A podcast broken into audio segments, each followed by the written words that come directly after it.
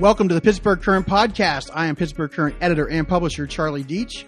Uh, this week, our cannabis issue is on the stands, and uh, that's actually our topic of conversation today. My co-host today is Pittsburgh Current political columnist Ariana Behringer. Ariana, thanks for coming in today. Yeah. She has a great piece in this week's issue about the effects that her father's 1991 marijuana conviction had on her family.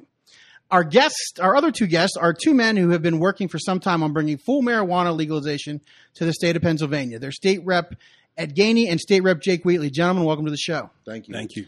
Earlier this year, uh, you guys introduced legislation that would make the recreational use of marijuana legal, but would also expunge the records of those already convicted of uh, marijuana-related crimes. Um, why do you think now is the right time? Is now the right time for this legislation, and why?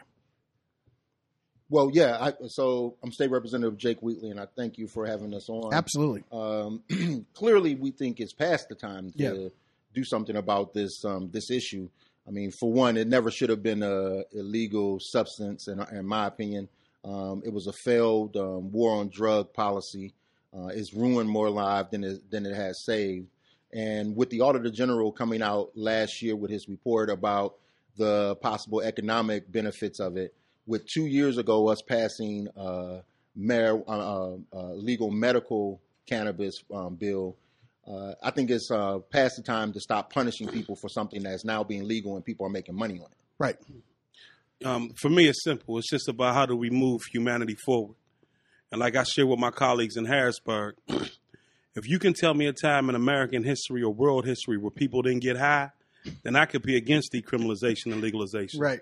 But if you can't tell me a time in American history where people didn't get high, then it's kind of difficult for me to understand why we've incarcerated generations Right. and generations over something that's been here since the beginning of time and has been used since the beginning of time. And I think Representative Wheatley brings up a great point when he says that we shouldn't be sending people to jail. So let's talk about deregulation and what deregulation has done. To me, direct, deregulation has birthed two twins, a set of twins. The first, the first, the first twin is we have more drugs on our street than ever before. Mm-hmm. Even as we fight a war on drugs, we spent over billions and billion dollars in 50 years to fight a war where we just got more drugs on our street. Called fentanyl, ecstasy, synthetic ma- synthetic marijuana, more drugs. Where we spent all that money to fight a war on drugs that we mm-hmm. never fought. The other birth that it gave is it gave a birth to more homicides, more suicides, more overdose. So what has deregulation done to really save lives? We know that in Colorado, where they got full legalization, we have a 25% decrease in opioid use. We know that we have less interference between police community relations. There's evidence out there that if we do it the right way, we can improve all lives, and in that, we improve humanity. Absolutely. And I think that the one thing where I want to start is with incarceration of individuals. So I've, I've been doing this probably 25 years now, and I started off as a, I covered federal courts for a lot of years, in both in South Louisiana and then here in Western Pennsylvania. Hmm. I think a lot of people can't wrap their minds around when, when they, when you tell them about the, the types of marijuana sentences that people were getting in federal court, particularly in the 1990s it was insane. And and and I, I know that that's hard you know um, that's hard for uh, well let's be honest. It's hard for white america to, to, to, to see that. It's hard for white america to to kind of fathom that. You know I I kind of think i saw with my own eyes and i know that's the kind of stuff that you guys have seen um, in the communities that you represent. Um, talk a little bit about, about that and the onus of of of of making this i mean a lot of this this has been marijuana has been a life sentence for a lot of people So, so I will begin by just saying a little bit about the history. I mean, I keep, I try to go back to the early 1970s with Governor Shafer, uh, who was then um, form, uh, the former governor of Pennsylvania, who was asked by Nixon to be the leader or head of a commission to look at the impacts of marijuana and um, if it if it's harming society. Yeah.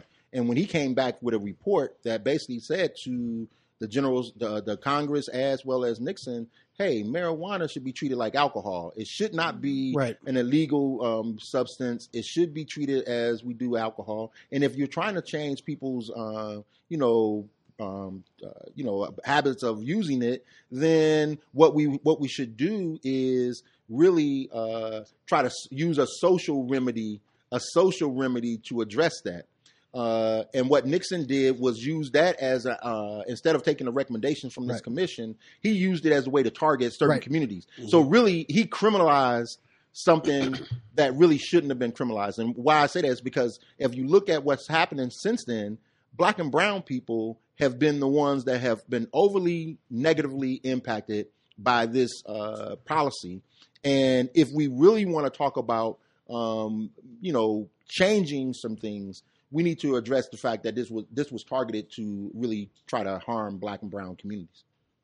And, and what were what were some of the um actually this might be a, a great time Ariana as I said Ariana wrote um a piece this week and it was uh um simply titled the the date of her father's arrest kind of Yeah. a date I think to change to change your life and your life and your family um explain a little bit about the, about the, the situation in your family So uh, it, I was nine, and I remember, you know, I write in the piece this week that my mom had just gotten home, and when we arrived, there were like five cop cars already in our driveway.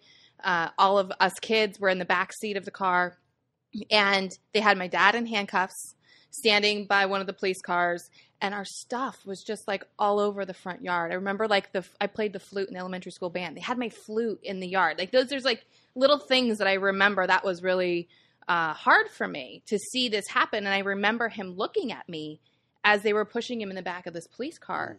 And like he was ashamed, he was embarrassed. I'm going to probably tear up um, because I rem- I remember that it impacted his rest of his life. Right? He I remember going seeing him in prison, visiting him in prison, and like the ordeal it took to actually even go to jail to see him and talk to him behind glass. And he hated that we went there because he didn't want us to see him that way. And then when he got out of prison, you know, now he's got a felony conviction. He couldn't get a really good job. Um, he was work, working like maintenance in hotels and you know odd jobs for folks. Um, he had a hard time. Like he's a hunter. He's like you know he he wanted to get a gun to go hunt. You can't do that if you have a felony conviction. Um, so there was all of these little things that happened. He couldn't you know rent a house in his name anymore. Like it had to be in my mom's name only. And eventually they divorced because it was just like he was not contributing enough to the family. It caused them to fight. And so I just saw this progression in his life degrade over marijuana. And I, as I write in the piece, like I initially I wasn't for legalization. I was not because I saw I couldn't think like I couldn't fathom how something that happened to my family and, and it was so bad, like it tore our family apart. How is that good for anybody? Mhm. And then I had a conversation with Darren, and he said, "Hold on, wait a minute. Let's actually talk about the, the. This wasn't the use of marijuana that caused the problem. It was the fact that your dad went to prison for using marijuana that was the problem. And so that's where I my attitude and my understanding, especially in the '90s when it was." You know, black and brown men Mhm. getting arrested while white people weren't. You know, my mom didn't get arrested; she used it too Yeah. right? And so, I mean, I think those are the things that we, in in your bill, Jake, I, uh, Representative Wheatley, I think that when you mention in there that there is expungement possibilities for convictions, are those both misdemeanors and felony convictions? Have it been thought through a little bit? Yeah, so we um, what's in the bill currently, which we're we're in the process of changing. Um, when we introduced the bill last session, we wanted to get something out there to start the conversation. Mhm. Well, what it did was actually helped educate us too around some of the holes and gaps that we had in our bill. Um, and so we are learning constantly some new things. So first, in the bill, what we have right now, House Bill 50, uh, there is a home cultivation component what is uh, and there's six plants, three flowering at any one time. Uh, whatever that weight um, component is, is what would uh, initially allow for expungement or um, for you to get your records clean. Okay. What we're going to change it to, though, because we see in different states like Michigan, is any um, marijuana, cannabis related um, charge, uh, as long as it didn't involve any violence, hmm would be uh, expunged, would um, immediately return your license to you, professional license or your driver's license. Because what we also know is a lot of people have been impacted by being caught smoking or possessing, Mhm. but and it had no nothing to do with driving, but lost their abilities to drive Mhm. because of this um, failed policy. And so we are going to change to that because we we we realize, and the other component of it, uh, if you've had one of these charges that are marijuana related, then it shouldn't prevent you from working in the industry now that it's legal. Right. And we want to change that too. Right. That's true. Yeah, there's no question about it. I think that, listen, you know, here's what I tell people. I talk to several officers and they say, you know, Ed, you know, um, you know, we, we're, we're still on the fence about some things because in my community, if you get caught with a joint or you get caught with something, we just take you home. I said, Jay, I said, well, I would explain the numbers that four times the amount of African Americans and Latinos get arrested more than white people. Mm-hmm. I said, because in urban areas, that's not what happens. Right. That's not what happens at all. What happens is that you go downtown and you get booked in your finger. I said, so that's an institutional part of racism that we got to deal with. Right. And now that you see exactly what I'm talking about, you know, all you got to do is look at the jail cells.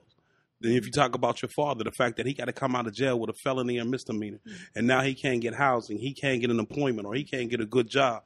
All you did was recreate recreate, create a revolving door. And the other thing that we've done, and this is the sad thing about it, is that we've made drug, we've glorified drug dealing.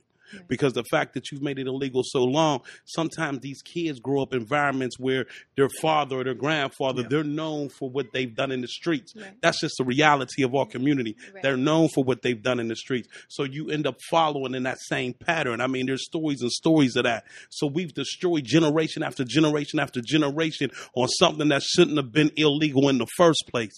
There's no way that you can incarcerate your way out of addiction, and there's no way that you can stop people from using drugs. So the put people in the penitentiary just for the use of drugs doesn't make any sense to me. Yeah. And if we're going to have compliance across the state, that's why you heard me say earlier, if you're going to have compliance across the state, we need a dereg, we need a decriminalization law right now. We need legalization yesterday, but we also need decrim if we can't get legalization right now, mm-hmm. because there's no way that in one one one municipality you're good, and the other municipality you got to go to jail, and the laws are different. If we want uniformity across the state, then we got to stand for something. So right now you got me and Jake pushing both bills. We're going to get it done. You can't continue. No, and here's the problem, and this is what I tell my Republican colleagues: Do you want to be dictated to, or do you want to be innovative? See, we can be dictated to and wait for the federal government to come and tell us what we can do. And now we got to adhere to what they do. Or we can be innovative and create a program like Jake's talking about for the Commonwealth of Pennsylvania that address our population. So to me, you want to be a leader, not a follower. Mm-hmm. And if we're going to be the leaders, then let's get to the table and discuss one, decriminalization and what we got to do and how we can profit, not only financially, but from a human standpoint and making sure that we restore life and making sure that we're getting funding so that we can fund rehabilitation in a meaningful way. How do we make decriminalization really work? Because we know the city of Pittsburgh has decriminalization, and we also know that marijuana arrests uh, were still happening at a, at a high level. And again, we still had that disparity of three or four times more African Americans were still being charged with, with, with marijuana possession. So how do we make decriminalization work? Let's take as the first step, if we say, let's at least get it decriminalized how do you make sure that you've got police officers, you've got departments across the state, um, maybe some of our, you know, our central PA brethren. How do you make sure that they're gonna that they're gonna follow that standard? So, so I would I would first say um, training, making sure everyone understands because I think with the change in the law, it was still uh, relatively new to our law enforcement uh, personnel from a medical, yeah. even with medical um, from our legal personnel. So I think we need to train, educate. Uh, one of the things that I'm learning uh, in this um, process of trying to get adult use um, legalized, we really need to have a component of mass education marketing mm-hmm. campaign. Mm-hmm. so so everyone can kind of bring the hysterical natures down. And I think that's that's going to be the first level. Um, but decrim, I mean, I think for the officers, uh, it's it's really about training and educating. I would agree. It's definitely about training and educating. And also, in addition to that, I do believe that a statewide law changes the game. So if we can introduce and we can pass a state law, then they the, all officers know they got to get trained right. around that. That's number one. But when you have it piecemeal like we got it right now, then we're leaving it to that municipality in order to train the officers about what's going on. The example, Charlie, you use about Pittsburgh is a great example because at the end, that's a demonstration, as Wheatley was saying, as Wheatley was saying, is that the training is not happening the way it should be happening. So what do we do about that, right? That's the question. What do we do? I think that the advocacy, particularly someone as special like Pittsburgh NORML, needs to start having education conversations with law enforcement to talk about, hey, what's going on with the small amounts of marijuana? Why are people still being arrested? Let's look at it. And every quarter, we should have a, an evaluation or report that talks about have they went down or have they went up. If we as citizens don't don't ask for or demand accountability, Right. then it's not going to go nowhere. So education is critical, but also accountability. And we have auxiliary organizations that can do that. The key is putting them in place to be able to perform to that measure that we want done. So I'm curious though. I mean, we talk about decriminalization, we talk about a legalization bill, but we have a Republican-controlled legislature. Let's be mm-hmm. honest, right? What What are you guys seeing in Harrisburg with regard to how are your Republican colleagues reacting to this? Are they getting on board? Are they, you know, is this? I know Representative Wheatley, you had a bill before, and nothing really happened. So how how do we, or how do you and collectively advocates that are behind you in this make it something that can actually get brought up? So I use a couple examples. Um, nothing is ever impossible. When you have a committed uh, group of citizens who say they want this, you'll see change. When when we first started talking about medical marijuana, uh, no one thought that was going to happen either. Yeah. But when those moms and children and advocates start showing up each and every session week, Sleeping in the uh, hallway. sleeping in the hallway, it changed uh, the environment. No one thought that we were going to get game um, gambling. Yeah. Um, the gaming industry, when when Rendell first came in, which was happens to be my first year, he talked about uh, slots, and people thought he was crazy.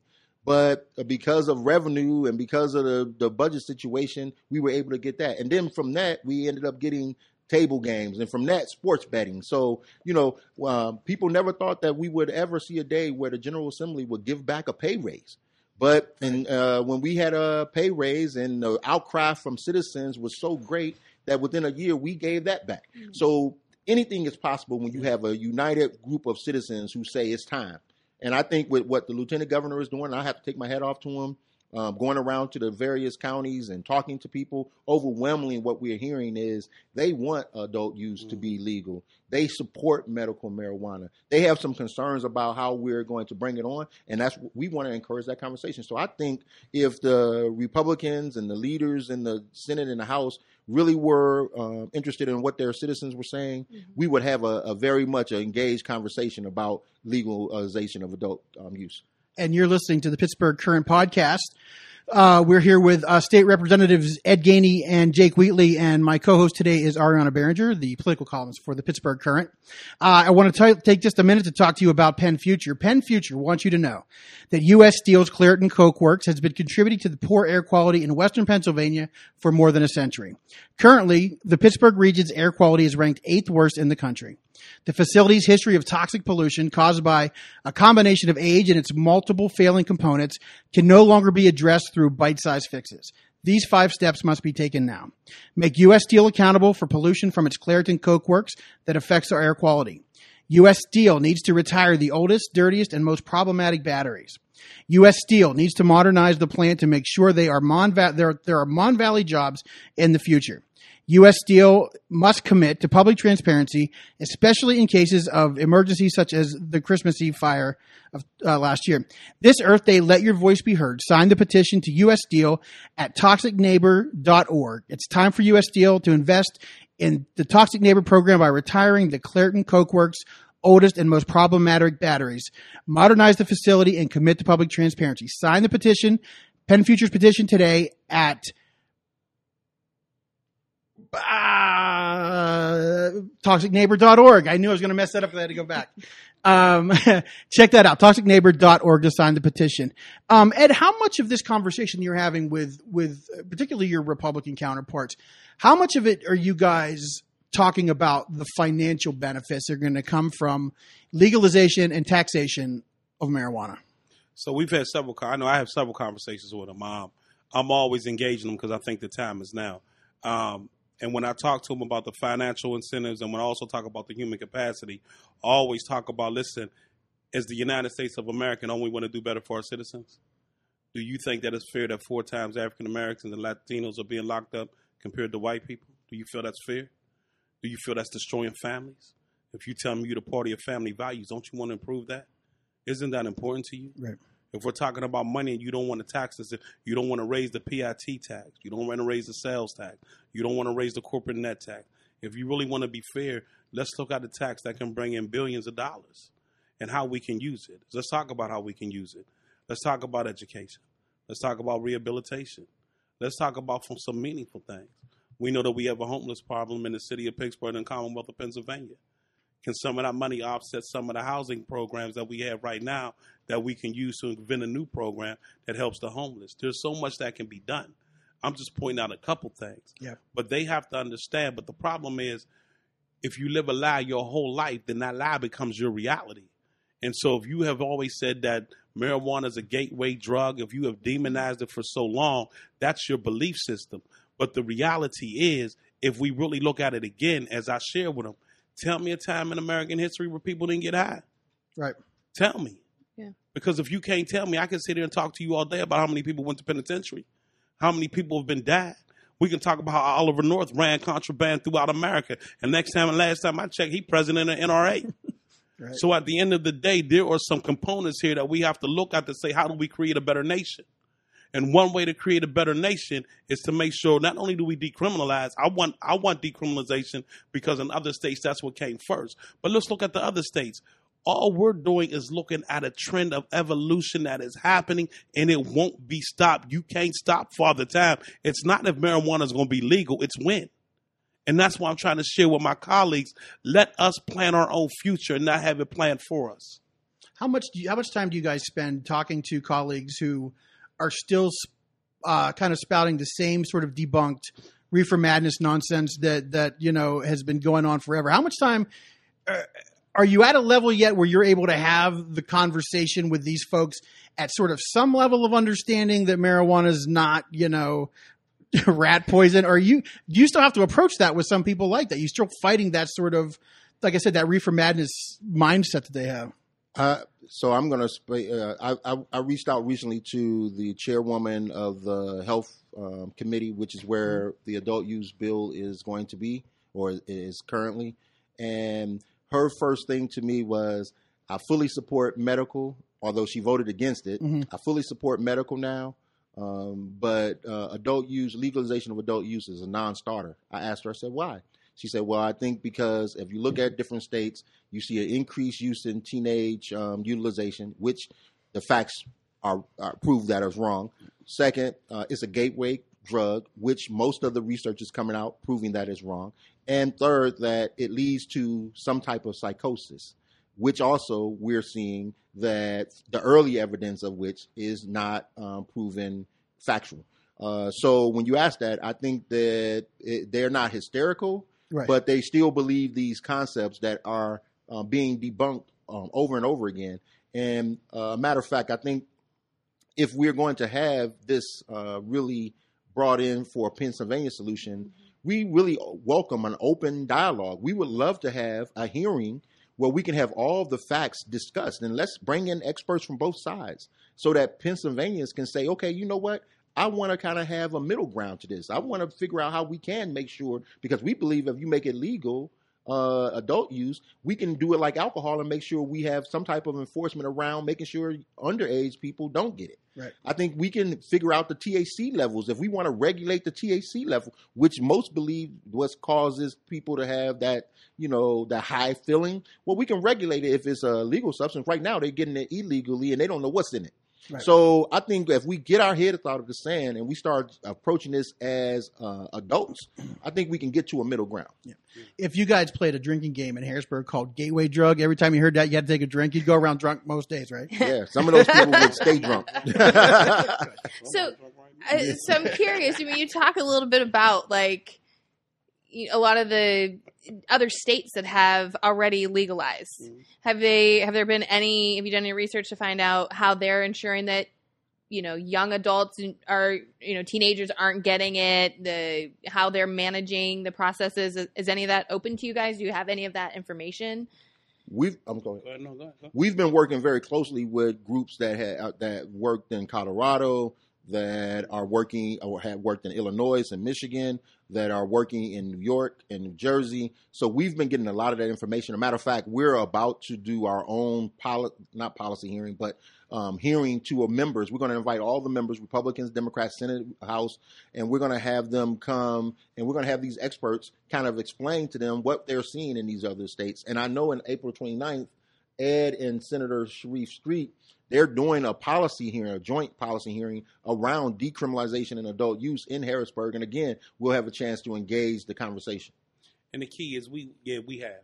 So we've talked to s- several people, and you know, there's really, when you really think about it, because the legalization is not even 10 years old, it's really difficult to get hard stats. People are throwing numbers around just to benefit their cause. Mm. Even in the House, we used to have a gentleman named Representative Matt Baker, and we were going through when we were going through the medical marijuana.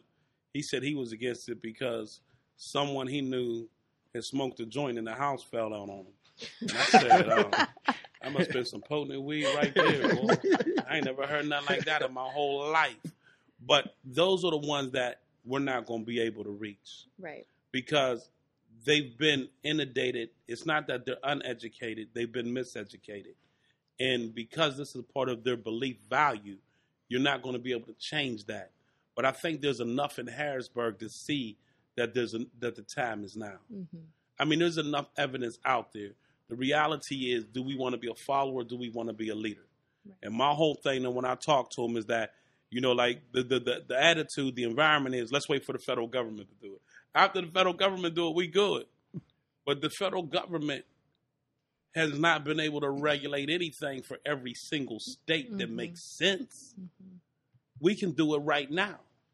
And the fact that we're looking for this magic bullet, this perfect piece of legislation, there's never been a piece of legislation that's been perfect. So we're not looking for what's perfect. The the, the arguments we hear is, well, now you got more accidents, you know, more car accidents. Listen, I don't want nobody to be drunk and drive, hmm be high and drive, or anything else. That's a personal choice. And if they make that choice, then there should be penalties for it. Right. But that's not what we're discussing. We're discussing personal use in their home, and that's and that they're not driving. hmm And at the end of the day, they can't lay out a single plan or a single way when we talk about a gateway drug. We can't we can't look at nowhere and say, look, we've had one OD off of marijuana. Right. They can't they can't do that. So all the all their arguments is mis, comes from miseducation. So we can lay out the facts all day, but some people will believe in what they've believed in their whole life, and I'm glad I'm not one of those people. Because at the end of the day, we all can learn something every day. Do you have a personal connection to it? I mean, I know both of you have been on the forefront, like out here being the tireless advocates. Is there is there a reason why? Like, is there something that in your past or in your family's past or something that caused you to go, you know what, this the time is now. We have to do this, or Mhm. in your community. So I'm going to tell you, up until uh, a few years ago, I was not for um, adult use um, legalization, and it wasn't until um, two individuals kept being in my ear. One was a former staffer of mine who was a good friend.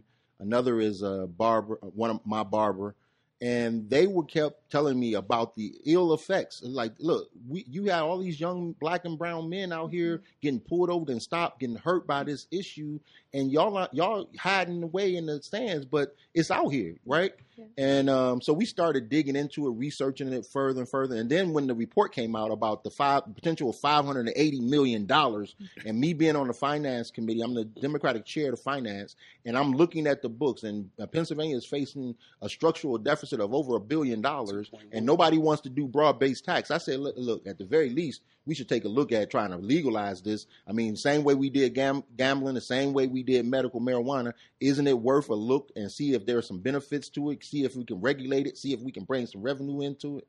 And that's what really got me into it. Okay. For me, it's my community. You know, I'll be quite honest. I mean, you know, I went to Central Catholic for two years and I went to Peabody High School. I graduated. The thing that both of them got in common is people smoke weed. You know, but in my community, there's so many people that went to jail on the use of marijuana. You know, and I, I just have never seen nobody extremely violent off weed. Mhm. I have not seen people robbing people because they're using weed. Uh, matter of fact, I've seen it bring people together. Mhm. You know, and that's the truth. And so I, I never understood why we have to go to jail for that. Yeah. I mean, you know, we're, we're, we're destroying lives. So in my community, I can name generations on generations whose lives have been destroyed.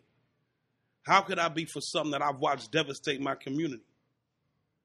I can't do that. I got friends that's been arrested, put in jail Mhm. for selling and using. Mhm. And so at the end of the day, it's simple for me. It's, you know, free people. When you hear the fact that we go to jail four times quicker than white people go to jail, Yeah. come on. With the same utilization. With the same Right. utilization, come on. Right. I mean, at what level, what more do we got to look at? You keep saying, yeah, we should all feel comfortable as being Americans, but at the end of the day, there's always something that reminds us that this system is not fair. Mhm. When I got elected, I didn't get elected to be a state rep. I got elected to move the crowd so that we can free communities. That's what we got elected to do. Mhm. If you did it for a title, you comfortable with status quo. I'm not. I'm comfortable with making the changes that's necessary to free people. I was actually going to do a little talk, but I, I feel like I feel like that's a perfect segue. And um, I'll give you guys a chance if you want to talk a little bit more about at the end here. But there's that leads us to a very important subject. I think that I told you guys. I, I started to spring on you, but I, I wanted to talk about because I know that uh, um, yesterday um, there was um, there's a movement now, as as there should have been for a long time about um, bills uh, and Representative Wheatley, Wheatley. I know for sure that you have you've sponsored one that will basically um, we're talking about the Antwon Rose situation, gunned down by a police officer, shot and killed, shot in the back and and, and killed, unarmed, um, shot in the back. Um, and there was a lot of outcry after that after that verdict. Um, and now the state legis- uh, uh, members of the state legislator legislator is are trying to um, sort of clamp down on what is proper use of deadly force in the state. And I know there's a suite of bills, five bills, I believe. Let's start with you, Representative Wheatley. I want to say I, I, I saw both of you gentlemen the night of Michael uh, Rosfeld's um, acquittal, and I, um, I I spoke to you, Representative Gainey, and Representative Wheatley. I, honestly, I, I don't want to tell stories out of school. You were inconsolable, quite frankly. I, I mean, you you you you left and walked away, and it was. Before we talk about the bills, how hard was that night for you, gentlemen? I know you've been through it before, but how hard was this? So I'm I'm about to tear up myself because um, whenever we talk about this subject, it's very personal to me Yeah. because for me, I got young kids, but I was one of those young kids who um, who family did everything they could for them, but I still found my way into s- situations, and um, I've seen too many of my friends and former friends, you know, fall victim not only to um, police violence but violence with other um, young people. And so for me, it was very emo- is a is, and I was there really because I wanted to make sure the community was safe. Like I didn't want them to be out in the streets and hiding emotions and, and police heightened emotions and you know something else jump off. Yeah. So for me, that's really what that was about. And I I, I rarely want to talk in those situations because I try to be measured. Sure. But I'm an emotional person too, and sometimes that my emotion gets the best of me. And I and I and so that's for me. So those these bills are really they're not a bill. They're not anti-police for me. They really are about how do we create a better environment because I have a little I have a son and two daughters. And I fear for them when they in the car with me for something jumping off right. Unfortunately, and they have to watch me get hurt, or I have to watch them get hurt from people who's supposed to be protecting us. And I'm not saying that's all of them, but if it happens one time, that's too many times. And so my bill that and Ed and uh, Summer Lee, they have uh, uh, Representative Gainey and Representative Lee, they have a bill that addresses use of force directly. Mhm. My bill addresses more um, certification and decertification, which is really a licensing process. Because if you are, have to get a license to be a barber or a license to be a doctor or a lawyer, why shouldn't you have to get a license to be a, uh, law enforcement? Right. And then what are the standards by which we're going to make sure um, everyone who police in the Commonwealth uh, are held to? And what are the processes? And I'm just going to use this fact, and then I'm going to let Ed talk about his bill. But uh, if you look across the Commonwealth, I mean across the state, the country, I'm just use Georgia, a red state. They've had in the last year 562 decertifications of officers. Hmm. Pennsylvania over the last five years, over the last ten years, has had, has last, has has had less than 20. So something is wrong in that system, Yeah. and that's not to say that you- you're supposed to have more. But you can't tell me most of the people who come into this industry, like they like any other industry, don't have people who make mistakes or who don't pan out. Well, what do we do to make sure when they don't pan out or they make mistakes that there's somehow a level of accountability for the citizen? So that's what my bill is trying to get to. When I want to thank all my colleagues, all of them, um, Representative Wheatley, Representative Lee, Representative Davis, Representative um, Harris, Representative Dawkins, Representative, Representative Rabb, Representative Cephas, Moore, Cephas uh, Morgan. Uh, I want to thank all of them, Representative Joanna, um, Joanna McClinton, Representative Bullock, Brian Sims. I want to thank all of them because I think it's a timely. It's a, it's timely. Like for me, when is enough enough? I mean, when is enough enough? Let's just go by what. Let's just go no further back than the fifties, right? 50s, 60s. We've all seen pictures through the civil rights era of officers spraying down African Americans. 70s, the whole drug war. 80s, the whole crack epidemic, and the fact that it wasn't taken as a public health initiative, but it was taken as public safety. Savages put them in jail. You know, we we've had this issue for quite some time. So when does enough become enough? So the night of Antwon Rose, yeah, it hurted. It wasn't. It wasn't like we expected a different outcome. Right. Though you was hoping for it, but you just say, "Wow, when when is enough enough?" I mean, what can't this country see that is visible every day? When is enough enough? And I think that's where you you see us coming from. We're not anti-police, man. I, listen, I got some police officers I would leave my children with and know that they would grow up to be wholesome and healthy. But there are some out there that really don't understand the community. I'll be quite frank. If you're bringing an officer down here from Danville, PA, who has never grown up around African Americans or Latinos, he didn't learn it. In, he didn't learn it. In, he didn't learn it in school.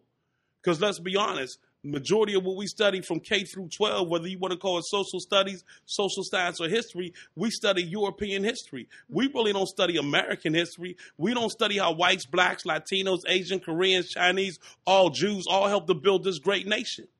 So the only way you truly know me because you never studied me, and only only part that you did study was civil rights. That's why you will hear most Caucasians talk about Martin Luther King, but can't go back no further than that. Mm-hmm. So you've never studied me.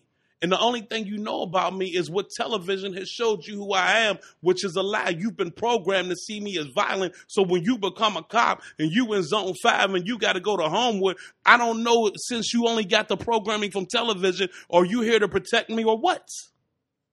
Because you don't see me as nothing but violent. And we got to change that culture. And the use of force bill introduced by me and Summer Lee addresses that. How they can de escalate, what they have to do before they can pull the trigger. Those are conversations that the cops should want to have because even if you ask certain cops off the record, and I have, they'll say the Antwon Rose shooting was a bad shot. And so, knowing that, we should want to change that law. And as police officers understanding the olive branch and wanting to repair some of the public relations that's been damaged, you should be the first one at the table saying, How can we work together to ensure this level of death never happens again? And- and That's I- the conversation. if I can just add in something, if we looked at what happened in Antwon Rose the second's case, um, the officer didn't follow his training. That's right. Right. So even if he did, even even if you you you take out the fact that he murdered Antwon Rose, he should have something done for not following his Right. his training. That's what decertification or certification. It will build a system in to allocating point allocate. Just like if you have a license, if I drive 20 miles over or above the speed limit, they taking my they taking my license for a period of time. And so this is what we're talking about. So so even if you don't believe that the actions of officers rise to a level of criminality, there still should be some level of, of accountability in doing something that you shouldn't have done. Well, that's and let's case. be let's Go ahead. be I'm sorry. No, go ahead. Let's be honest. The reason why we're on this too is because we understand the time, right? Criminal justice is the new civil rights. Right. And if we don't address everything under this criminal justice criminal justice umbrella, then we're not creating a better tomorrow. So when you say, "Hey, well, Ed, when I said before, I'm we moving things that improve humanity," this is one of those things. So when all those that want to paint this as we're anti-cops, we're not. We're not anti-cops because we're not. It would be like us saying that all cops are anti-community. We need the cops like the cops need community. But at some level, we have to have some understanding. I was just I was going to say that, that you brought up an interesting point in that when you look back at cases like Leon Ford, uh, uh, uh, uh, the, the young man who was who was beaten, Jordan Miles. Again, to me, these are open and shut cases. But at the very least, as far as we know as the public, and I know that there's a bill to um, to sort of keep to, to, to keep some of these records of police officer indiscretions uh, on the street to, to to make those things uh, to keep those things and to make them uh, you can use them as further things happen or for punishment. But there was there was no punishment there really. There was there was nothing there really, and so I think that that's the problem. I think the, the issues are that a police officer simply saying I fell for my life, and again, if you're a white guy from you know from from somewhere up north, you could claim that just by the, again the fact that he ran, and that's ridiculous. Let me use an example. Here's a guy he hates just to hate. Goes into a synagogue. Horrific, horrific crime. Shoots at police. Le- leaves there in handcuffs. Yeah. You got a gentleman running from the scene, unarmed, and got three in the back. If I say no more, that contrast is deep all by itself. And what I would add is in our in our packet, we do have Representative uh, Chris Rabb out of Philadelphia. He has a bill that basically would um, create a database of um, officers' records Mhm. that wouldn't necessarily be open to the public, but other departments could view it and see that. So, Officer Rosfeld, who had gotten let go from University of Pittsburgh Right. for having interactions with uh, the chancellor's son that was inappropriate, could go to a smaller township or borough and get hired Right. without them really knowing. And part of the other um, issue with that is the part-time police departments right? They they don't have the same a lot of amount of money to train or to hire these more professionalized officers, so they are taking um, officers and taking chances with officers who might have shoddy records. So in our packet of suites of bills, we're trying to deal with that as well. We also have a bill that deals with the issue that even when cities and townships have have bona fide proven um, opportunities of misconduct and they fire officers because they can prove it. They go through arbitration and these officers get back on the on the force. So we're trying to deal with the whole culture. Yeah. this is why we call it the um, professionalism and community police relation package of bills because that's really what we're trying to do. We're trying to reinstill a confidence in the community that somebody is holding everyone is accountable there is some standards there's some training but it's not just about training and standards it's also about how you create a culture and how you hold people accountable when they're given this um, authority over life and death And and, and- and one thing I want to say I, that I think is important too is that we need you. You know what I mean? This this this is a human issue, and everybody should be up in arms about it. You know, we we, we got to stop looking at well that's their problem. Nah, no, no, because to be honest with you, man, whatever happens in this city, black people show up. You can guarantee that. Yep. Right. We show up. We need you. Now's the time to say, you know what? They have a record of being there for everybody else. It's time for us to be there for them because what we're asking is not extreme. We asking for a right to life. And there's nothing wrong with that. And I think that when you seen the advocates, I mean, you got to give a shout out to Brandi Fisher, to Summer Representative Lee, to um, Nikki Joe, and all the rest of those advocates that was out there. No violence in the street Right. the children that marched, and I marched with them that day. No, no, no damage, no destruction. Just please hear us. And that's why the April 30th event is so strong to see. I'm what's taking april the bus 30th up there. gainey Oh, the rally, the rally, um, the rally at the, the rally at the Capitol, the Antwon Rose rally at the Capitol. Uh, they got buses. I got a bus. Wheatley got, I mean, Representative Wheatley got a bus. We're taking children up there to be part of this. I've never seen so many children hurting, so many children wanting to get involved. When I say criminal justice is the new civil rights, I mean that.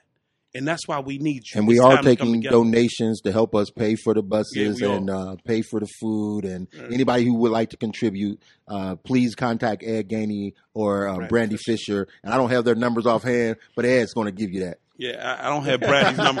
Brandi, tell if you- you listen, call in here with your number, Brandi. well, we will make sure that we post that. Uh, we'll post that with the uh, with the description. Um, Ed Gainey, Jake Wheatley, thank you so much. We could go another hour easy because Jake, you brought up about nine more topics I want to talk about. So maybe we'll have you back and uh, we'll go over this again. And um, thank you for coming and thank you very much for listening to the Pittsburgh Current podcast. Um, Thank Pitts- you. Thank you very you. much. Yes. And um, we'll have a great have a great day.